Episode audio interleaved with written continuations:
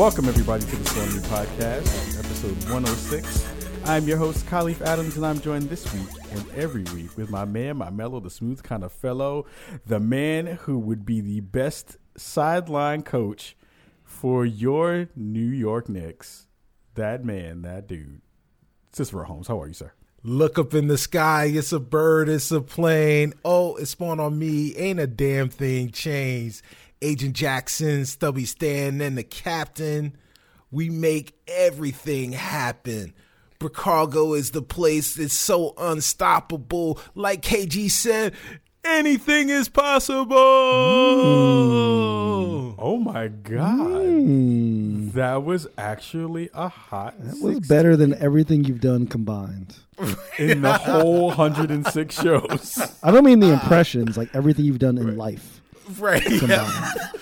That was I cannot say anything to deny such a claim. I appreciate the fact you didn't, that wasn't a written. Nah, yeah, this is off the dome, son. I think KG, I think he would co-sign it too. I think he would co-sign that joke. I mean, you're at least two rappers better than Dana Barrows. So. And, that's what I'm saying. I thought I might have heard you on a bonus track on B-Ball's Best Kept Secret. Cicero Holmes. Okay. And I'm definitely better than the NFL cats. Oh. You are way better than Rodney Hampton. Yes. This is true. Oh, my God. Over to our left, we have Sharif Jackson of SharifJackson.com. How are you, sir? I'm good, man. I'm just really inspired by them bars, man. I'm feeling like I could take over the world right now. Exactly. Feel pretty good. We're riding down the elevator, going drinking that juice, going to fight David Lopan. I feel pretty good. Man, that's a Big Trouble in Little China reference for those of you who don't know who good old Jack Burton would say. Man, I feel like we're like recording like the sequel to 8 Mile or something, and like you're like the up and coming who's got the fucked up dreads.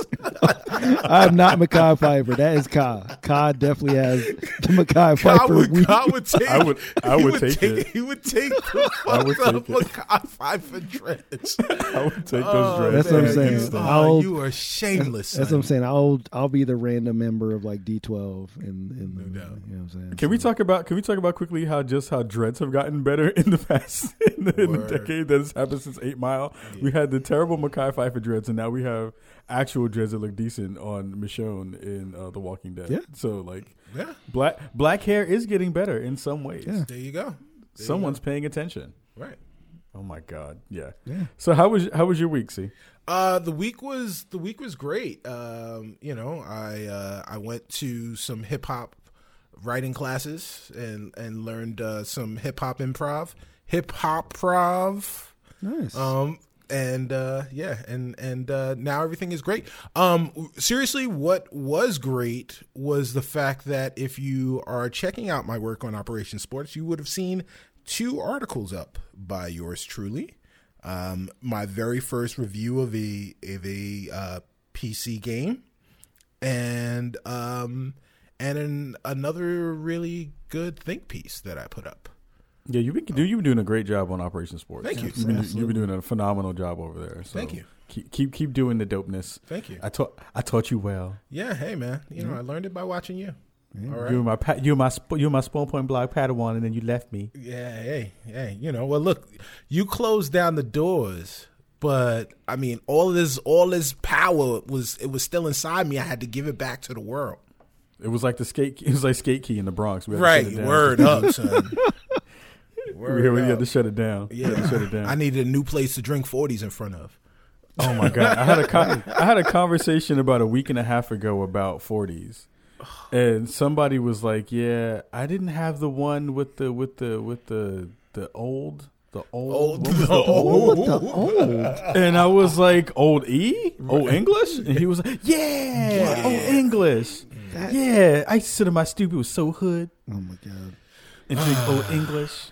Wait, it probably was not then. Are there 40s in Bricargo though? I feel like I would hope not. I would hope not. If someone is smuggling 40s into Bricargo, stop it right now. No 40s. And I see you. Right. I see you over there by the corner of 34th and 16th Street. That's right. What I'm saying. With that St. Ives bottle. I don't care how many St. Ives rap commercials that you've heard. Do not bring St. Ives into Chicago. No. Even if it's that really dope Ice Cube one that I used to listen to all the time. I don't care. I can't front though. When they had their like juice, they had their St. Ives juice thing that they did for a little bit. Don't tell me you were drinking that. It was good. They had a pineapple one. They had like a pineapple one, and then they had like a fruit punch one. It was good. I can't have children, but it was good. Exactly. Oh, my gosh. It was tasty. Ugh. Oh, my God. Reef, how was your week? Oh, man, I just had a lot of OE in St. Ives, man. I had different brown paper bags for each one. Right. Oh shit! Did you have a brown bag? Yeah, man. Burberry brown. It's got to be a brown crinkled up bag. Like it can't be like a straight up flat bag. Got to be crinkled the hell up. Right. No, man. Yeah, I had a good week, man. I actually caught up on a lot of TV, which was great. Saw some movies that I missed out on. I did a lot of gaming, but I also did a lot of TV watching. So I feel like I can participate in more conversations that like I had been avoiding because I was criminally behind in a lot of my favorite shows. So now I'm back. Yep. Back in the game.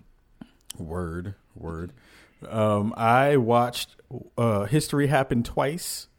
We watched the Black Mamba Kobe Bryant leave the NBA, and also the Golden State Warriors win 73 games in the season, which was phenomenal. Woo! That was a crazy night of basketball that we all got to sit down and think about. Yeah. I also have just come back from Austin, Texas, Tejas. Yes. And had some good barbecue. So that was fun. Came back from a work joint. And it was a lot of fun. I got to hang out and do a couple of things, do my user conf, now Elevate conference stuff, which was really cool. That sounds fancy. Well, it's kind of fancy. But not really fancy. I hope though that while you were out there, you got a chance to hang out with our latest guest, Chris Plant from last week, who lives in Austin. Well, that only happens if we get to hang out together. Ooh. All right. But I like this temporal stuff here. This is right. Cool. Yeah. That happens if we quantum break it down. I know. Yes. Then it may happen. I like what you did there. Yes, exactly. But it was fun. It was a lot of fun. It was a lot of fun to go hang out there and do that stuff. So, word. Shout out to Austin. If you want to give a shout out to a whole place. All right. I mean, listen, it's allegedly a very very progressive place in Texas. It's like a nice oasis of kind of progressivism in Austin. So I haven't been, but I love to go. And shout out to Moises Chulian, who is the network head of ESN, our parent network, who lives in Austin. The Grand Poobah of ESN. Yes. .fm. Word. So we have a lot of stuff on our docket this week. Not a crazy amount, but enough to keep it filled to the brim with good conversation. And lots of games actually, because we've been playing a lot of different stuff. We're going to kind of go around the horn, because I know we've been talking about The Division a little bit. We had our Division episode. You should definitely go check that out. But I know I've been playing it a lot. I know Reef and C have been playing a bunch. We just had the patch that just hit, and it's supposed to fix a lot of things and change a lot of things up in a really big way. Let's start off with C, because I know you played some of it, but not a great deal. So I kind of want to dig into what your impressions of the game now post patch. That is exactly correct. That I played a little bit of it and not a lot. And just as a reminder, I am playing on the Xbox One, Ka is playing on the PlayStation 4, and Reef is playing on the PC. So between the three of us, we have it, all of our bases covered. On the Xbox One, I was able to jump in, and I probably played about an hour's worth of the Division post-patch. With the incursions, I didn't get a chance to go into the incursions because you have to have a level of 160, I believe it is. Or that's at least the recommended level that you go in with these new levels that they've got. Kind of if you're a Destiny veteran, is kind of equivalent to your light level. They've got a gun level, or, you know, I don't even know what the actual nomenclature is. It's called the gear score. There you go. Gear score. So my gear score was below 160. I'm not even going to say what it was, but it was below 160, so I didn't go in there. But what I was able to do for the very first time was play a couple of dailies, and I played a couple of dailies, and right away I got some high-end gear, the highest, or there are definitely graduated levels within the high-end gear, but I got lots of high-end gear, more high-end gear in the hour that I played than I had gotten in the than I had received in the month previous. So that was exciting to me, and I don't know if that's a thing that's going to continue or if it's not. I will say before we turn it over to everyone else, that if you are playing on the Xbox One, hopefully by the time you guys are hearing this, this is fixed. Beware that some players, including a couple of my friends, are reporting that their characters are lost on the Xbox One. So that you'll go in and the character that you had no longer appears. Massive has already come out and said they know what the issue is. They know what the problem is. They're working on a fix and look to be able to patch it very, very soon. But in the interim, what it means is when the fix comes out, that it's going to roll back your character to the point it was prior to the patch. So that means anything that you do, any progress that you make between when the patch released and when they fix this problem, if you have one of those lost characters, will be wiped out. So if you are a person who lost your character, I'm really, really sorry. That really sucks. But in the meantime, don't play The Division because unless you like playing The Division, because everything that you do won't matter. There's nothing. Just record it. Right. Just record it so that you know you did it. Right. Exactly. pretend it's a post-release beta that you're playing, and that everything is going to be reset. Or just go play Destiny. You can do that too. Yeah, you could definitely do that. So, Reef, what's your experience has been so far since you've post patch PC post patch It's been pretty balanced. Some good things and some bad things. I definitely like the gear score aspect, though I would caution people not to pay attention to it too much. Like, as long as you hit the minimum that's needed for a activity, if you have something that has a better role and fits better with your play style that might be a lower level, I would still say to equip that piece of gear if it keeps your gear score above like whatever the recommended is. Because as far as I understand, it's not like Destiny where your light level actually affects your damage output and your resistance. I think it's literally just an indicator. So like you don't have to worry about, you know, dropping down four points and actually reducing the effectiveness of your guns. So I think that like that kind of balance is important.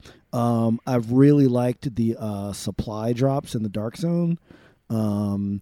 It's really the only time that I've seen in my time in the retail game where you literally see everybody in your instance. So you'll see like sometimes, you know, 7-8 people in the same area. And then they're just interesting thing. Everybody's talking shit and they're killing these bosses, and then somebody will go rogue and then everybody will just dominate that person. And then like, you'll see people like trying to negotiate stuff. It's like, it's really like, I think what they were kind of wanting when they were planning this like game out, like they kind of wanted this, like kind of like, have a conversation with somebody, or like go and hide and wait for the other people to act. So I think so far it's been really good. I do think that the loot from the supply boxes has not been good though. I feel like that loot should be much, much better. Now, I do know that there is some gear that you can get from the supply drops, but it seems like that drop rate is really low. I've heard some people actually getting purple gear from the supply drops. That's been me so far, which is ridiculous. Since the bosses guarding them usually drop something high end, so like why would that be better than the actual thing in the supply drop, which is kind of weird. So is the supply drops? Are they fixed? No. So or is it dynamic based on the group of players that are playing that are participating in that supply drop at that particular moment? I don't know how they determine the location, but I know that it spawns at a random location, and it's not just in your DZ either. Okay. It'll spawn like, you know, I've had one spawn, you know, like 700 meters from me. Oh, you know, okay. And like I had to cross into a different DZ to actually get to it. So, it just spawns and like whoever gets there in time and can take out the boss, you know, then you can get that thing. But I've seen people try to take it because it probably takes a good 3 or 4 seconds to actually claim it. I've seen people, just like when people try to extract, I've seen people get shot while they're trying to actually get it, and then somebody else takes it and that kind of stuff. So I think so far in my experience, it's been a success. Like it's been, you know, something new in the DZ, and like, you know, it literally changes your focus once you see that huge indicator come up. I mean, it's like not like a small one on the side. It's like right in front of your screen in big letters, because they really want you to go to it. So I've enjoyed that. But the big part of the DLC is the incursion, right? Which is like, I mean, it's their end game content. I wouldn't really call it a raid because it's not really a raid. And I think that some people like me that were expecting something more equivalent to a Destiny or a Warcraft raid where like you really have to think about the mechanics during an encounter that's not just kind of shooting. Kind of sorely disappointed. It's more of like a horde mode. Really, really difficult. I think that they've kind of lived up to it being more difficult than the challenge modes, because I think that it is. But also more boring because it's one room. Yeah. And I kind of wish it wasn't like that. And there's already like a whole bunch of like exploits and like glitches to actually farm it. But I haven't been able to beat it, and I tried for a number of hours with some teams that are pretty good, that I've had success with in the past on like, you know, other challenging content. So, you know, it's lived up to the challenge, but I think I just wish it wasn't just one room of like 15 waves. Like they do have a like mechanic where like you have to kind of like grab a bomb and like place it, but you know, it's not. I was expecting something a little more complex, and yeah, this is a free update. You know, I mean, it's not, you know, sort of like the first piece of paid DLC, which is where I hope that there's sort of more like meaty stuff. But you know, so little disappointed by the incursion. But I do like the other changes to the gameplay that they made. So, Ka, what's your thoughts on it? I mean, I think the incursion, like you said, is a little bit underwhelming in a lot of ways. I think the cool thing is that it does, if you're doing it legit, actually does take a lot of coordination, and it takes a lot of people to kind of play a role in the map when you're doing it. That said, at this point, with the exploits that are kind of in it, and I did it today, and it was interesting because you Cheater. Really don't. I'm a cheater. I did it to see if I get it because I need loot.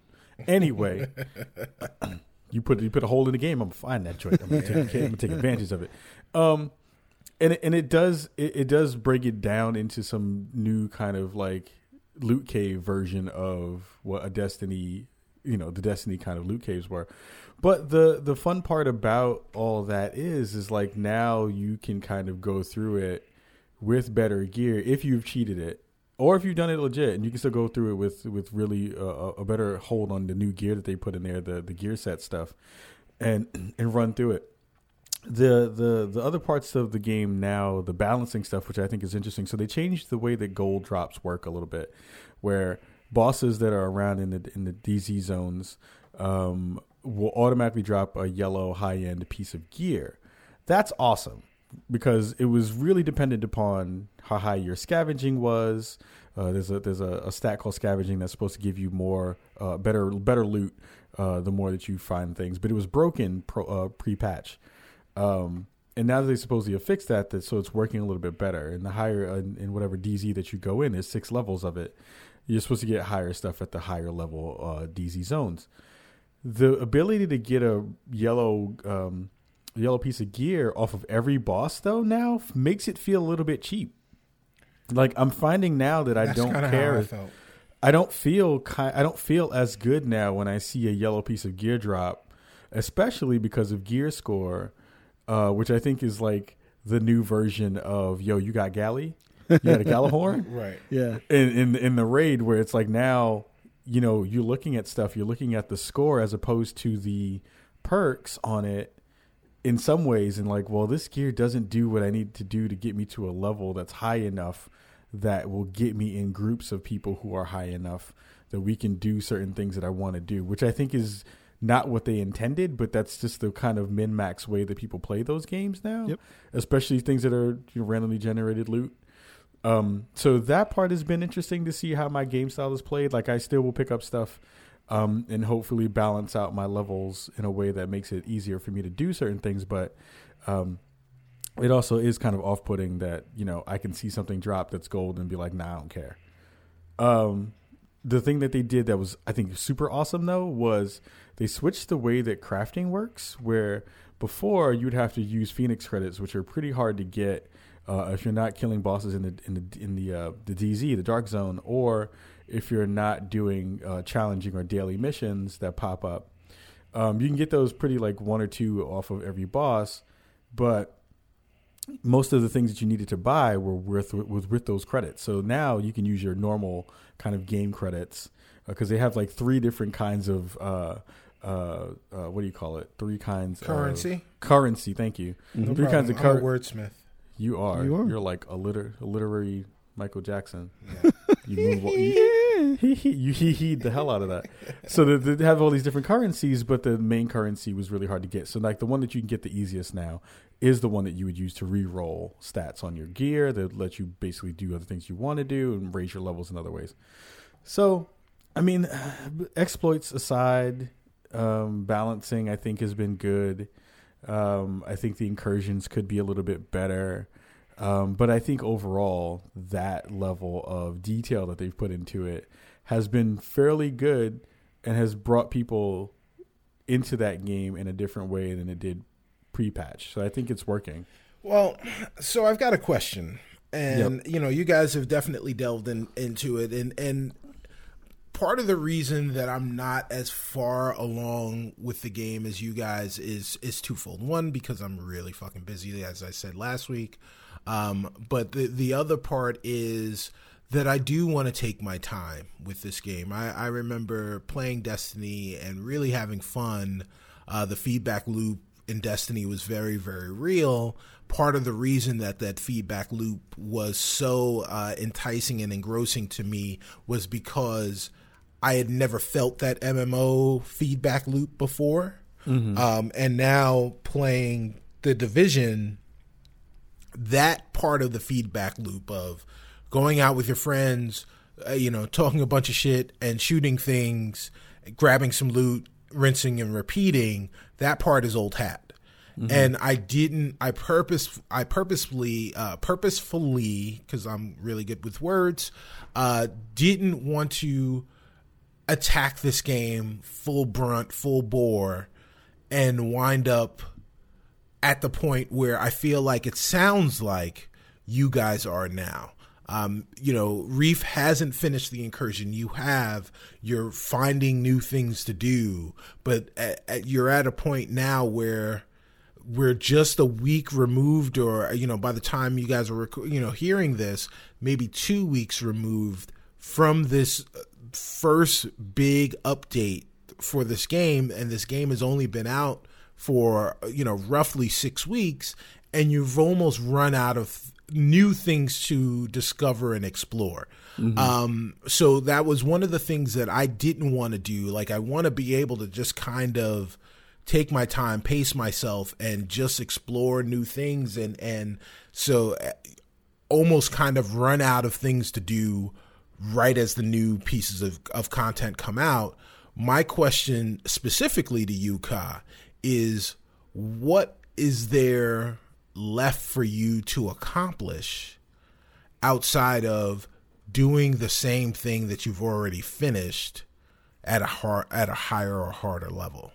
I mean, honestly, right now, even before the patch dropped, I was already in a loop of grinding, right? So, like, grinding as opposed to grinding for the sake of grinding, as opposed to grinding because I needed things to play the game at a different level. Mm-hmm. And that's twofold. There's a couple reasons why I'm at that level now. It's like, one, I'm trying to play as much of it as much as I can because I know other games are going to be coming out soon. Fair. Two, because the podcast needs people to kind of know what's on the front, you know, the forefront of what's happening in the game, right, as a way to be able to report on it in a good way. And also, my friends are those kinds of friends. Like, my friends that I'm playing with are getting things, and I'm like, oh, shit, I can't rock with you because I don't have the same kinds of shit. Right. So I need to be at your level or better than your level so that I can do things with you and not feel like I'm holding the team down. So it's kind of trifold in that way, but it's also because, like, the in-game content that you see that's not Dark Zone stuff, because I don't really prefer to go rogue and kill other people, because I think it doesn't do a lot for me. I don't feel like it's a competitive game in that way, so it doesn't feel good to go rogue for me unless, mm-hmm, I knew I had, like, crazy gear and I can just kill people at will. Right. But when you're not in the Dark Zone, there's literally not that much to do at all, and it's like you're still fighting level 25 enemies, which I can take out in one burst of my gun at this point. So It's a little bit of both, where it's like I wish that they would have done a little bit more thought with the mobs that are outside of the Dark Zone and raise their level some, and maybe that would be something that would be cool, is that it doesn't cap out at 25, it levels with your level, and then make that your cap at 30. But and again, it's too early, because they're going to raise the cap on both sides. Of course, they're going to raise the outside the Dark Zone cap past 30, and they're going to raise the Dark Zone cap probably past 99 at some point. Even though I've run into some 99s already, man, that's crazy. It's nuts. But again, that goes back to the conversation about exploits, right? Where people have been able to grind their way through by using exploits to kind of get their level up in a faster way than they usually would. Well, so, let's be good about the vernacular of the game. So in the Dark Zone, in the PvE, you gain levels. Players versus environment. Right. Yeah. The players versus environment, you gain levels. In the Dark Zone, in the player versus player area, or the area where there are player versus player, you gain rank. So right, you've seen people that are level 30, or maybe not even level 30, but rank 99 in the Dark Zone. Right. So you'll have to get to level 30 before you can really go in the Dark Zone. You should be, right. And your level in the Dark Zone can go up to 99. And I've seen of those people. Right, your rank. Yeah. Yeah. I don't smell. I smell good. Right. Anyway. But yeah, it's been a mismatch of all those things. So it's like, is there anything left for me to do right now? Not really. Reef, are you feeling like you're getting to that point or no? Well, I think the nature of these games is there's never enough. Like, if you're just talking purely about new content that you've never seen before, mm-hmm, I don't think that's really possible in games like this. That's a fair point. Like, these games are meant to grind. Like, there's games where, like, think of a single-player game, like Grand Theft Auto or something, right? Right. Like, huge world, but if you know, huge, long campaign, but once you get through it, that's it, right? Like, I mean, you could do, like, the online stuff and all that, but that's not, like, new worlds or anything, right? This game is, you know, like the campaign is obviously much shorter, and then you just grind, right? So for me, I think one smart thing that they did was that they put the icon for the next incursion that's coming out in May, and they listed the gear score as 220. Right. So I'm like, yo, I need to grind so I can get to 220 by the time that the next one comes. So yes, I think that if you're the type that is like, you know, I need new experiences, then you either need to pace it the way that you are, or this probably won't be the game type like for you. Yeah, that makes a lot of sense. A lot of sense.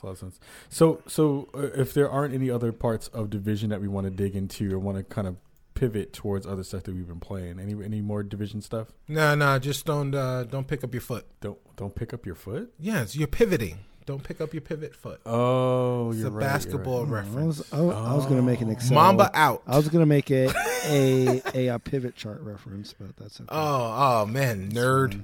It's fine. It's okay. Oh, God. Reef, what other stuff have you been playing? Yeah, so I've been playing a lot of Enter the Gungeon.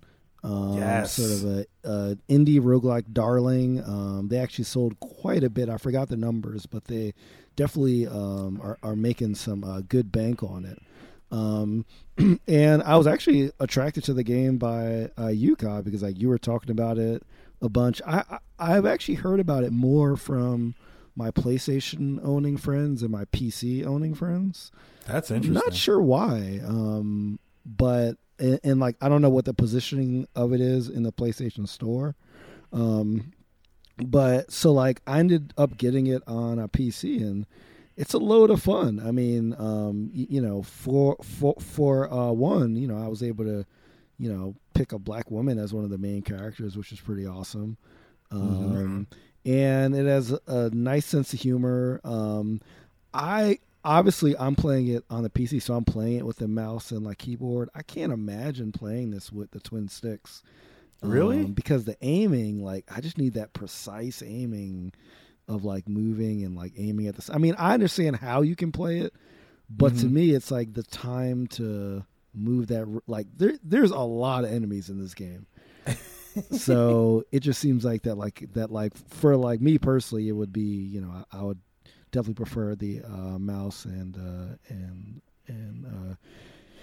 keyboard on it. But I actually think it also has a really good tutorial. Like if you're not familiar with these kinds of games, I thought that it was a well-paced and kind of funny tutorial. And also the music is really, really good. Like shout out to Dose One for doing the soundtrack on this game. Yeah, it's a really good soundtrack. If you're into game music at all, this is definitely one that I would recommend.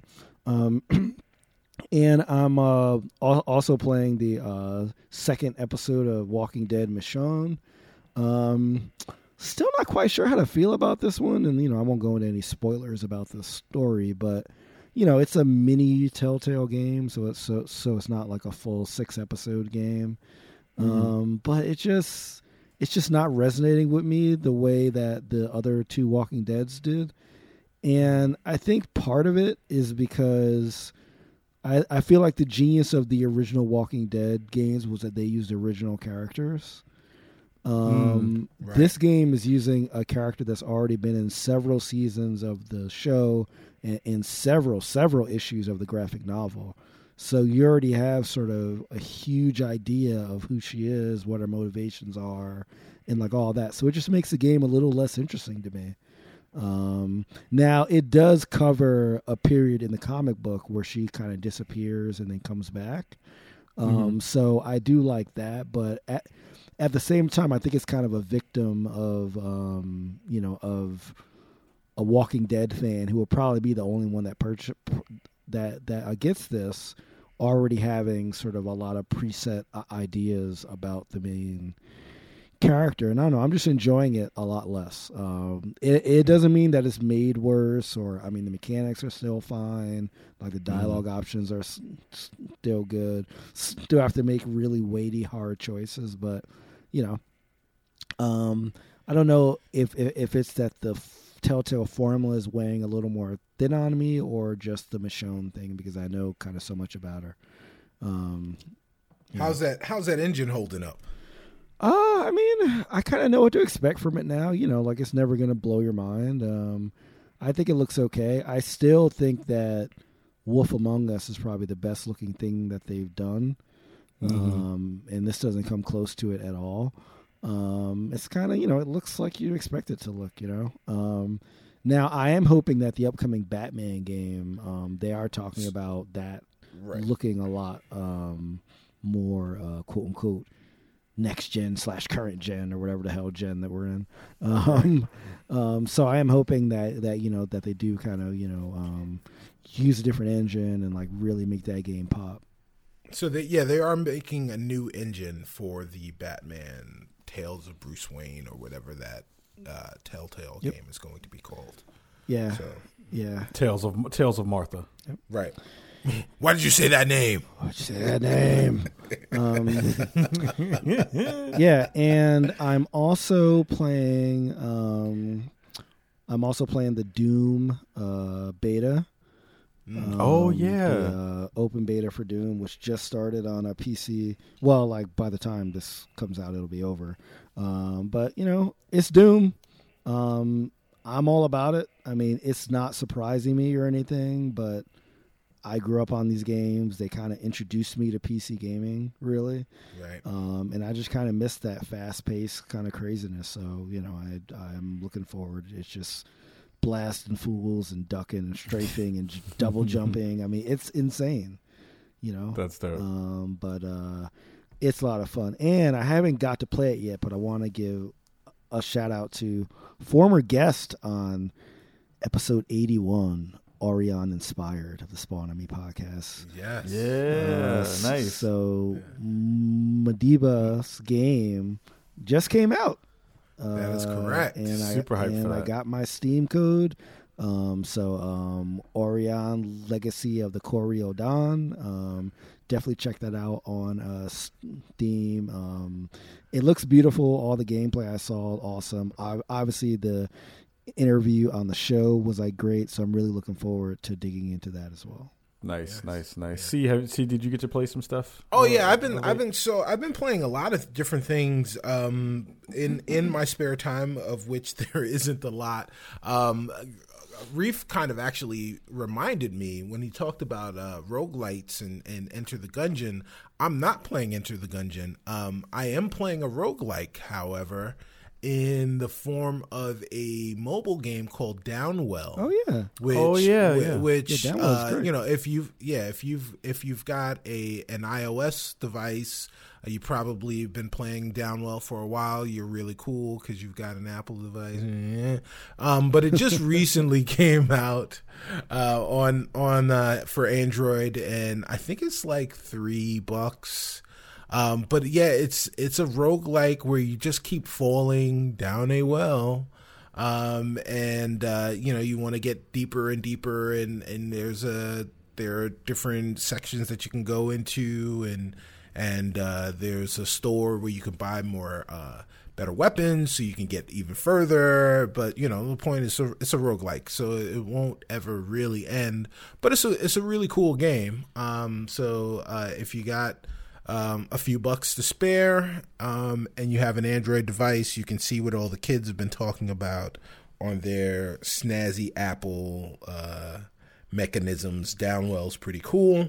Additionally, I've been playing a lot of, it's springtime, Major League MLB The Show, Sony San Diego's MLB The Show 16, I think it's called, as opposed to MLB 16 The Show. Controversy.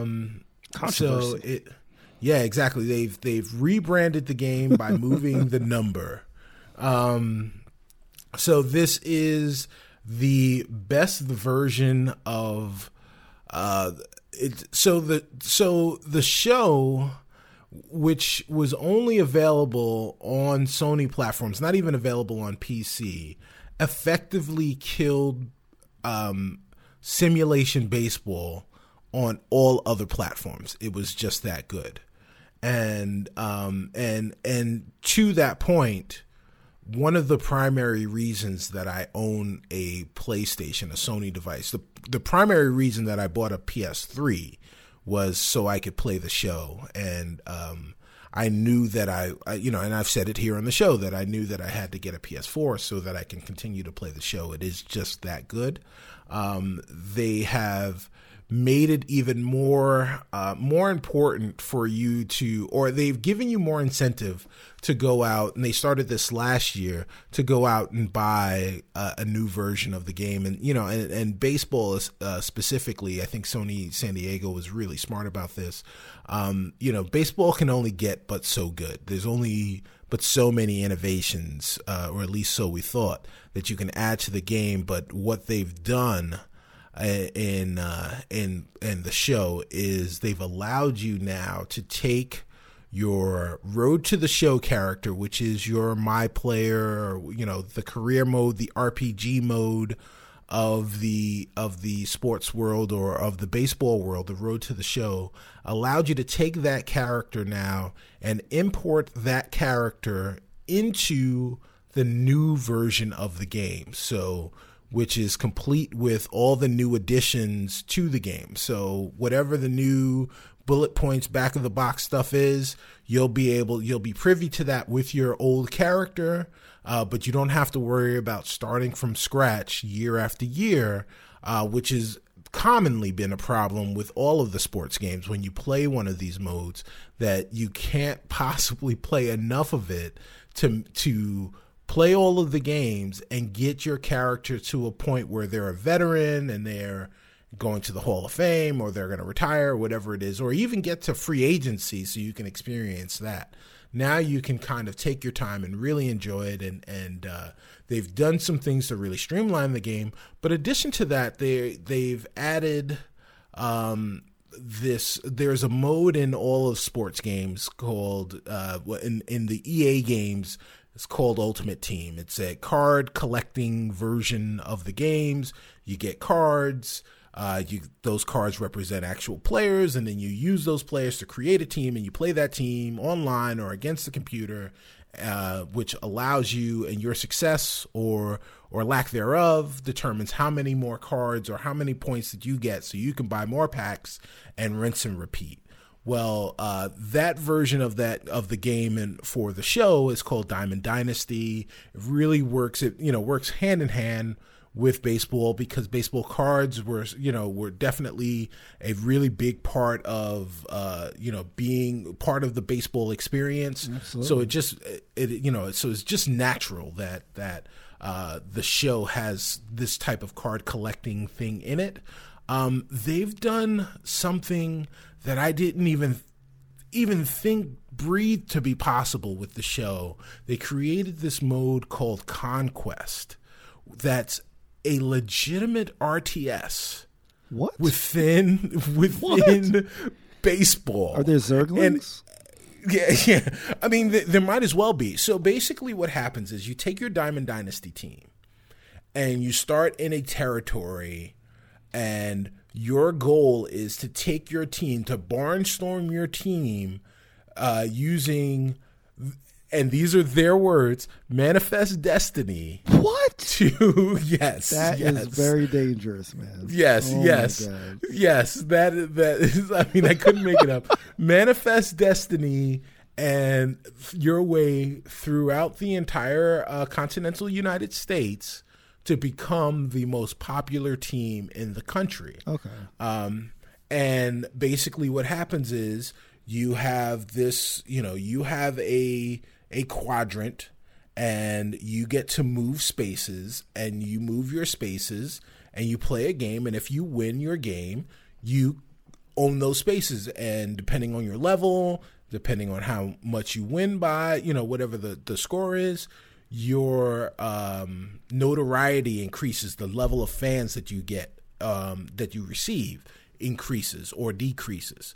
Well, once your turn is over, you have to fortify your position, make sure that you've got all of your, pardon the pun, bases covered, and wow.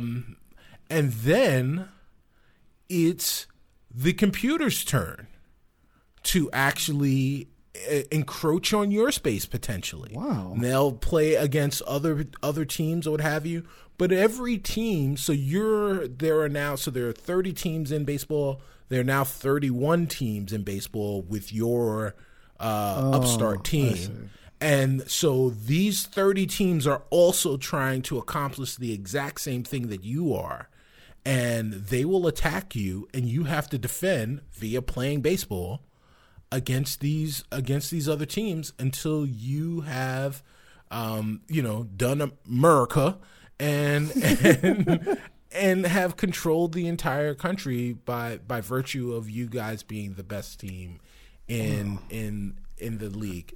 That's pretty damn creative, I must say. Yeah, a sports game to do that, I think is, despite the name, which I think is pretty terrible.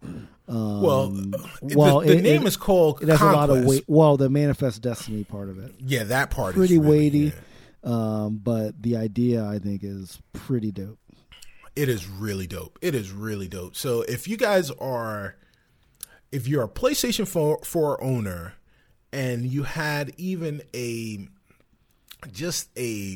passing curiosity about what this whole baseball thing is all about, there is no better year to get involved with MLB The Show 16 than MLB The Show 16. So give it a shot. I've always loved this series. This series is better than it's ever been. And if you don't believe me, go check out Operation Sports, because they know a thing or two about that kind of stuff. And I'm not just saying that because I work there. Mm-hmm.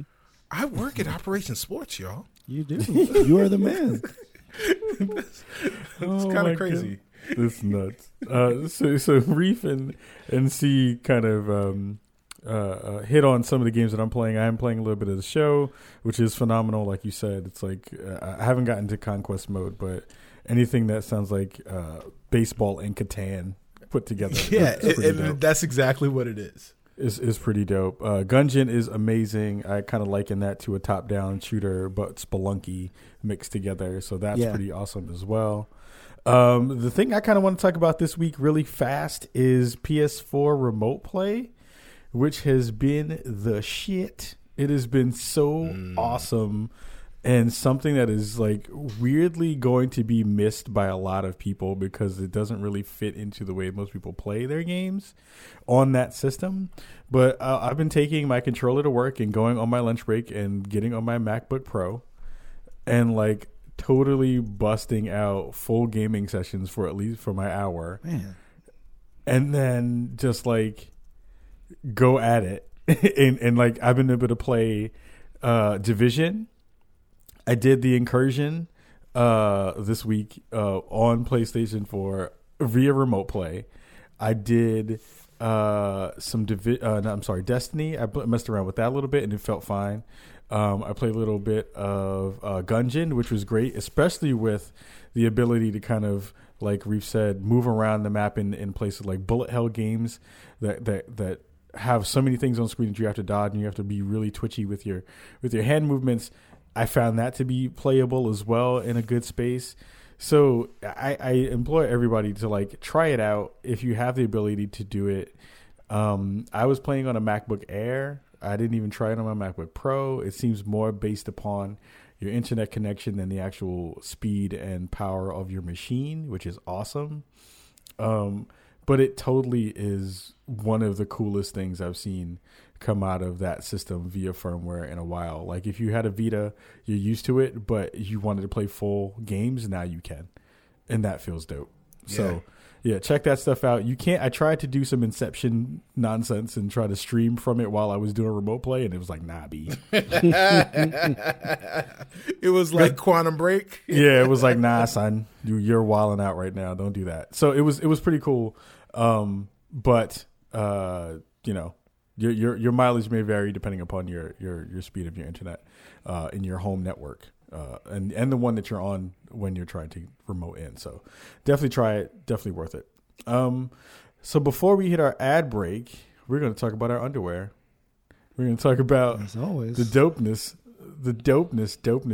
that is Mac Weldon, that has been sponsoring us for this month, and talk about how great all those things feel in our pants. Yo, I actually woke up the other day. I put on my Mac Weldon t-shirt, and I was so comfortable, I literally almost walked out the door in 30-degree weather with a t-shirt on. I mean, obviously, I had all my pants and my shoes and all that, but like, it was just like, I almost didn't want to ruin the feeling by putting another shirt over it. Like, it was just mad weird. But these shirts are so comfortable. Like, I don't even know how to explain it. Like, it just, I've just never felt like a t-shirt can be comfortable. Like, it's such a functional thing, like, when you think about it. But these things are like they do the job. They get it done. I know how to explain it. Mac Weldon is better than anything that you're currently wearing. And that's the truth. Mac Weldon is amazing. This is again, no bullshit. This is really the thing. I am completely changing every undergarment that I have to be Mac Weldon. I will never wear anything other than Mac Weldon ever again in life, unless there's like Mac Weldon 2.0. The stuff feels amazing. My entire family is jealous because my socks are dope. My undershirts are dope. My underwear is dope. Everybody is jealous of my undergarments. And if you want your family and significant others and roommates or your mirror to be jealous of how wonderful you feel, then go to MacWeldon.com. Put the promo code SPAWN into your thing after you order, SPAWN, and you will receive 20% off your first order from Mac Weldon. Trust me. There's already some members of Bricago that have already done it, and they know that this is, it's an ad, but we wouldn't tell you to go and do something if we didn't really honestly believe you would be better off for it. Buy some Mac Weldon stuff. And, it's like VR. You can't really understand how great it is until you actually try it. Yep. They are the first group of underwear people who have gotten me to wear boxer briefs again. So that's a lot. Sexy. Sexy. Yeah. I mean, not even just sexy, just functional. Like, it actually, it's sexy, but it doesn't make me hate my drawers. So, so we're going to head over into our ad break. We'll be right back after this. What's up, y'all? This is Sharif Jackson, host of Gaming Looks Good, a YouTube series where we focus on diversity in video games, race, gender, and sexuality. Check out the full archive of videos at GamingLooksGood.com. Back to the lab with the mic. Back. What you looking for, the same thing. With the mic.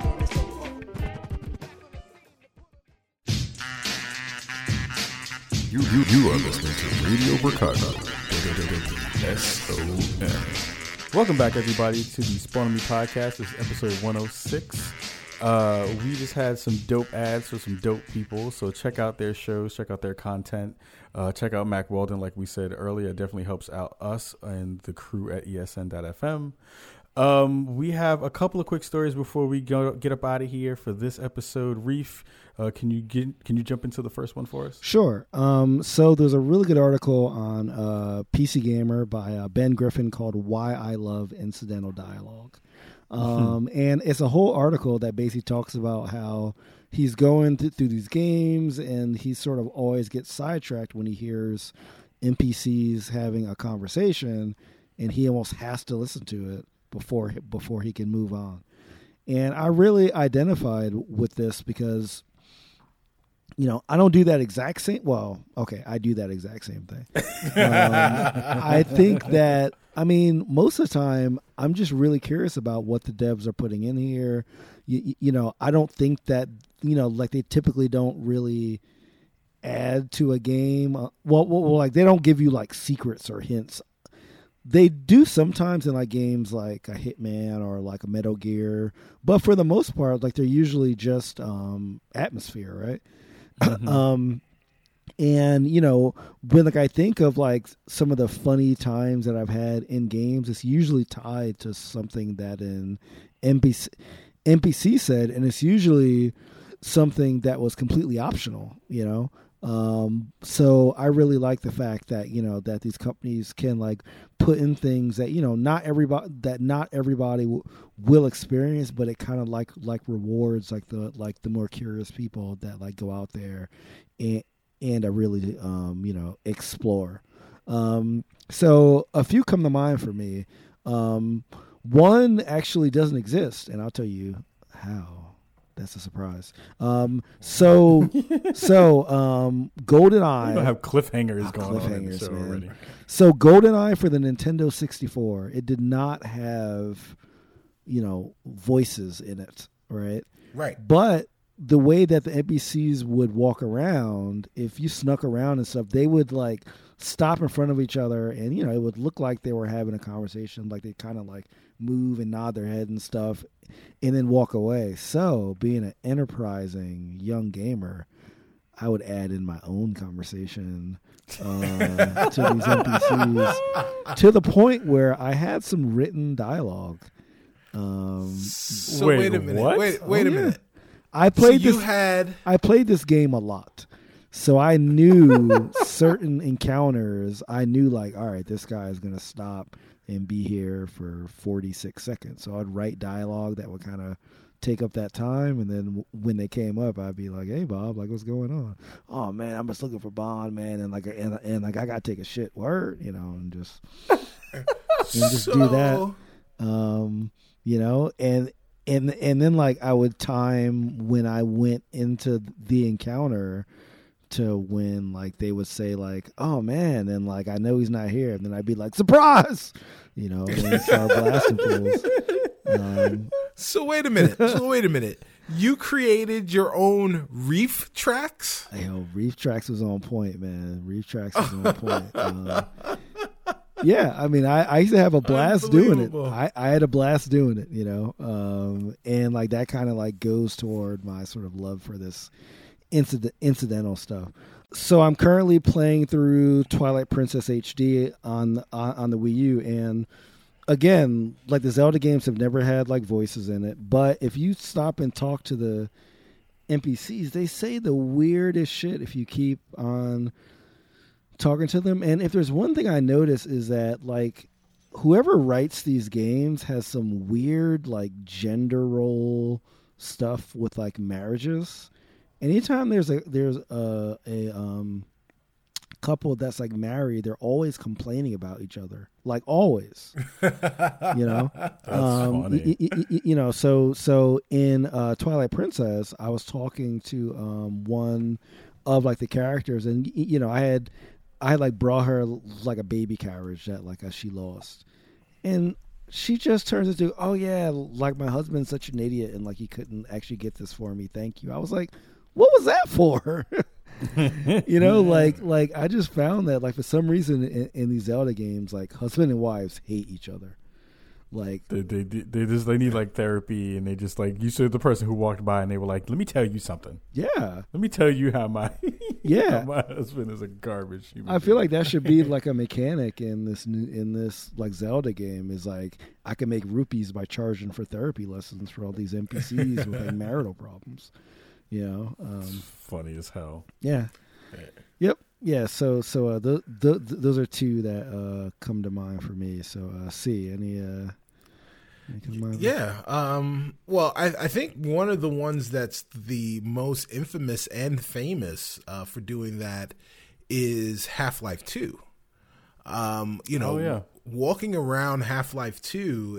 If you guys have never played that game, I wonder if the Orange Box is backwards compatible on the Xbox One. I don't know. If it isn't, start a campaign, everybody, because that's one of the best values from the last gen, the Orange Box. Or buy it on PC. because you don't need it. Or you don't need a good computer to run it at this point. That is also very true. Or buy it on PC. So, but you know, one of the great things about that game is that as you're walking around, characters are having conversations that will key you into specific points in the plot that, you know, that you may completely miss, or, you know, they'll give you insight into what is exactly is happening that you may completely miss if you're not there at time, you know, in the right time, or if you just decide to go buy them. So, like, you know, it's really awesome. Another game that does it, and they're able to do a lot of different things because they have almost unlimited time and almost an unlimited budget, and that is the great folks at Rockstar with Grand Theft Auto V. GTA 5, better than almost any game that I've ever played, immerses you into this completely farcical world of Los Santos and San Andreas as the state, where if you're walking around, you'll hear people having conversations on their cell phone. There'll be people that are walking past each other that are, you know, having a conversation. There'll be homeless people on the street that are having conversations with themselves as if they're having conversations with other people. If you have a really nice car, people will stop and pull their phone out and take a picture of your car. If you're wearing a really nice outfit, they will stop and take a picture of you. So there are plenty of things that happen that are completely optional that, you know, that these guys, that the developers spent time with, that actors actually spent time recording in a booth that you may never even hear. And it's really, really good. So if you haven't had a chance to play GTA 5, I don't know how you didn't, because 50 million people own that game. So if you haven't, go out and buy GTA 5. It really is an amazing accomplishment in terms of just technical masterpiece. So yeah, check that out and buy the Orange Box because Stubby Stan said so. I will jump in and bookend that with the Batman games were great.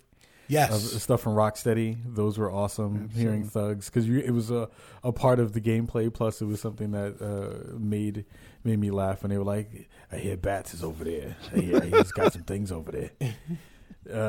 Did you see him? He was over there. He was screaming." So that stuff was great. Shadow of Mordor had really good incidental audio as well. And I really liked some of the stuff in Far Cry too. I think some of the stuff in the Far Cry games has been pretty cool as well. In Far Cry 2 specifically, or were you saying Far Cry also? What was the last one that was prior to Primal? Four. So 4 had some really cool incidental audio back in there. So yeah, it was a lot of good stuff. It tells you like how much work goes into capturing all that VO, which is a lot of VO. Right. Yeah. It's a lot. Yeah. My favorite part about the Batman games is when people would complain in the Mr. Freeze era. It's like, man, it's so cold over here. Like, I'm not getting paid enough. I love that. It's hilarious. Yeah. It was great because it adds this flavor to the world that you don't necessarily think about until you hear it. Right. So yeah, it definitely is on that level. Last story of the show is one that is an oldie but goodie, talking about Mike Tyson's Punch-Out. Reef, you want to dig into that real quick? Yeah, so Mike Tyson's Punch-Out, aka the game I've still never beat, like legit. People actually found a secret to this game. You know, this is an old-ass game.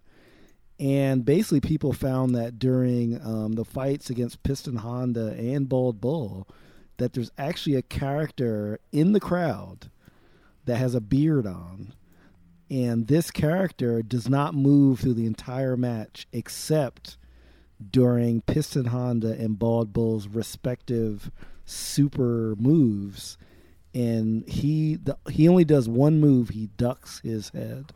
When he ducks his head, that's when you punch. So when Bald Bull's like backing up and he does that like a charge, I always found that timing to be really tough because either you dodge it or you can hit him and knock him out no matter how much health that he has. But if you wait for this guy to, if you watch this one guy that's frozen in time, like most of the people are, because it's a freaking 8-bit game. Like, it's not like it was an animated crowd, right? But yeah, it shows you when to knock these guys out. So maybe I would have had an easier time back in the day because that game frustrated me to no end. Isn't it cool that people are going back and checking out stuff like this and like digging back through the annals of time and games that we've seen? Like, again, shout out to like Grand Pooh Bear too, who just got that world record on Kaizo Mario. Yeah. But it's also that kind of stuff too, where you see all these folks who are digging back into these games that we've not necessarily forgotten, but have moved on a little bit from, and are recapturing not necessarily just youth, but also strats. You know, like they're going back and like, wow, I can do this thing that I didn't do before. It's just pretty dope. I like stuff like that. Yeah. And like I remember hearing about a similar one where like people found these secret menus on the Mortal Kombat arcade games. Oh yeah. Like these games have been like just like analyzed for decades, and people are just finding this stuff. It's amazing. It's funny because then when 30 years from now, when people find that new exploit in The Division, when the servers don't work and they've been taken down, people will be like, "Yo, I found this joint where I can like kill everybody in one shot and just shoot," and it'll be like Gunkata, and it'll be like Jimkata just dies. It'll be Jimkata. Gunkata is from Equilibrium. Oh, that's right. We never mentioned that horrible movie here. Sorry. Yeah. Gunkata is dope. Anyway, Equilibrium was awesome until the very end. I think that what's his face? Bad Batman, Christian Bale should have won an Emmy for it. If an Emmy for a movie? Yeah, an Emmy. He should have won an Emmy for it, not an Oscar, an Emmy. Right. Exactly. It's an EMME. No, the only dope part of it was when Tay Diggs got his face sliced clean off. Spoiler alert. Sorry, I'm not. There's no spoiler alerts for like a 15-year-old movie. It was an exploit. It was a bug. It was an exploit. Tay Diggs is an exploit. Right. I only have one thing to say about this. What is it? Mike Tyson's Punch-Out thing 30 years later, and that is, it's ludicrous. Oh God. My now. Anyway. Now, have either you guys beaten Mike Tyson's Punch-Out, like, legit? I did. Yeah? I beat it legit because I'm dope. No. I used Mike Tyson's phone number to get to Mike Tyson, and then he kicked my ass. Yeah, even when I skipped directly to Mike Tyson, I just didn't have the timing down, man. I saw a really cool thing where there was a bar. I forgot where the hell was I? I forgot. I was at a bar and they had a contest that was like, if you can beat Mike Tyson's Punch-Out all the way through, you win like a round of beers. And this one dude like kicked the whole game's ass and like beat it. Wow. Like in one sitting. And Mike Tyson's Punch-Out or regular Punch-Out? Mike Tyson's Punch-Out. Oh, yeah. Okay. Yeah, because I think regular Punch-Out was probably even harder than Mike Tyson's Punch-Out. Yeah. No, I was watching Dan Riker from Giant Bomb a few years ago. He was saying, "I never beat this game," and he like trained to be able to actually beat the game. So like he posted all these videos and that kind of stuff. So it's pretty dope. But yeah, nice. It's like one of my greatest gaming failures. Like usually when I put my mind to a game back in the day, I always beat it, but not this one. It's like Mike Tyson's Punch-Out and Battletoads. Those were the two games that people were like, "Yo, I've never beaten that joint." Yeah, I beat Battletoads too because I'm dope. Whatever, you're a liar. I should have been on Video Power. I would have wrapped the fuck up. If I was on Video Power, I would have kicked or Nick Arcade. I would have beat everybody's ass. I would have won all the things. Oh man! I thought you were the host of a Nick Arcade. Weren't you the host? You know what? It's time to end the show. It's time to get out of here. I want that dude on the show. I want him on the show. What was it? Something more? Nick? No. Something. I forgot. We'll figure it out. It wasn't Rudy Ray Moore, so it doesn't make a difference. Yeah, he just served me my chalupa this week. Oh, man. Anyway. Oh, wow. Phil Moore.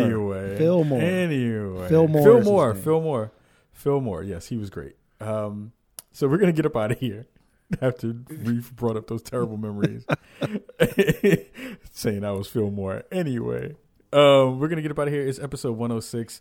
And Cicero, can you give people the social media business, please? I can, and I will. Social media business is as follows. First and foremost, guys, remember to thank our sponsor, Mac Weldon, by going to MacWeldon.com and entering the promo code SPAWN, S-P-A-W-N, getting yourself 20% off the fine undergarments and hosieries and basics that make you feel good. Yeah, and after you're doing that, while you're on the internet, you want to go ahead and you want to follow us on Twitter. The show is at Spawn On Me. The captain is at Kajakins. Sharif Jackson is at Sharif Jackson. And I, the fumbler, bumbler, stumbler of words, is at Stubby Stan. When you're looking for our show, you want to go to iTunes and NPR One and Player FM and all of your favorite podcatchers. If you're on iTunes, remember to please rate and review and subscribe and do all of those things. It really, really helps us out. Tell your friends, tell all your Mike Tyson enthusiasts to go ahead and download the show. Go check out our site, spawnon.me, and check out our past episodes. And go to the SpeakPipe page, speakpipe.com/spawnonme if you want to leave us a voicemail, or you can go to spawnonmepodcast@gmail.com if you want to leave us an email. And if you want to give us money to help us out, you can go to the Patreon, our Patreon page, patreon.com/spawnonme. Spoiler alert, guys.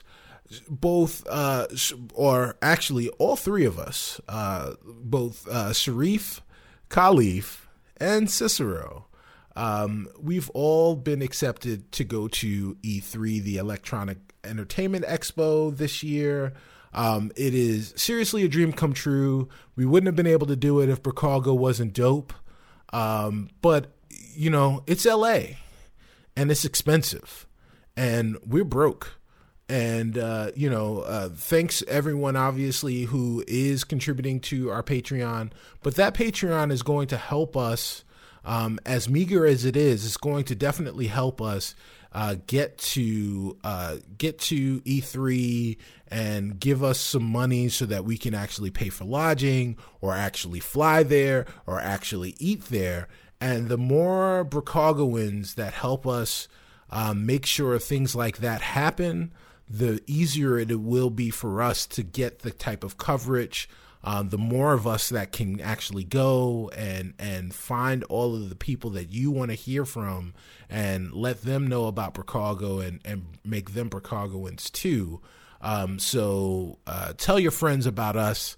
Tell them about our Patreon. Contribute to our Patreon. Just a buck. Even, whatever you got, we'll take it. And it will definitely help us out, and it'll help us go to even more cons in the future. So please. Absolutely. Thank you for that, C. I'll just bookend that really quick and say, again, thank you to everyone who has dropped any kind of money towards anything that we've done in the past 2 years. It really does make a huge difference in us getting equipment, going to conferences, and being able to bring you some of the best content on the internet. So let us know also, with E3 coming up, we know not necessarily the games are going to be coming up, but we do know some of the players that will probably be there. We know Ubisoft has their thing that they just talked about this week with their press conference. We should be getting in, hopefully, into the Microsoft and Sony conferences. But if there are developers, if there are games, if there are things that you want us to specifically cover, let us know. Let us know in the comments. Let us know on Twitter, on social media, on our Facebook page, who you want us to go after and try to snag to be on Spawn On Me, so that we can bring them and their games and the conversations that you'd love to hear to you. So we'll be doing that in the next couple of weeks, in the next month or so, next couple of months. And then we'll see you back here next week. when we drop another joint, we'll have episode 107. We, I believe, have a guest next week. I think we do. Yeah. Yeah, we do. Do we? I don't think we do. Yeah. Well, come back and find out. Yeah, I think we Mickey do. Fickies? Yeah. Absolutely. Again, peace out, Chicago. Thank you so much. We say peace. Peace.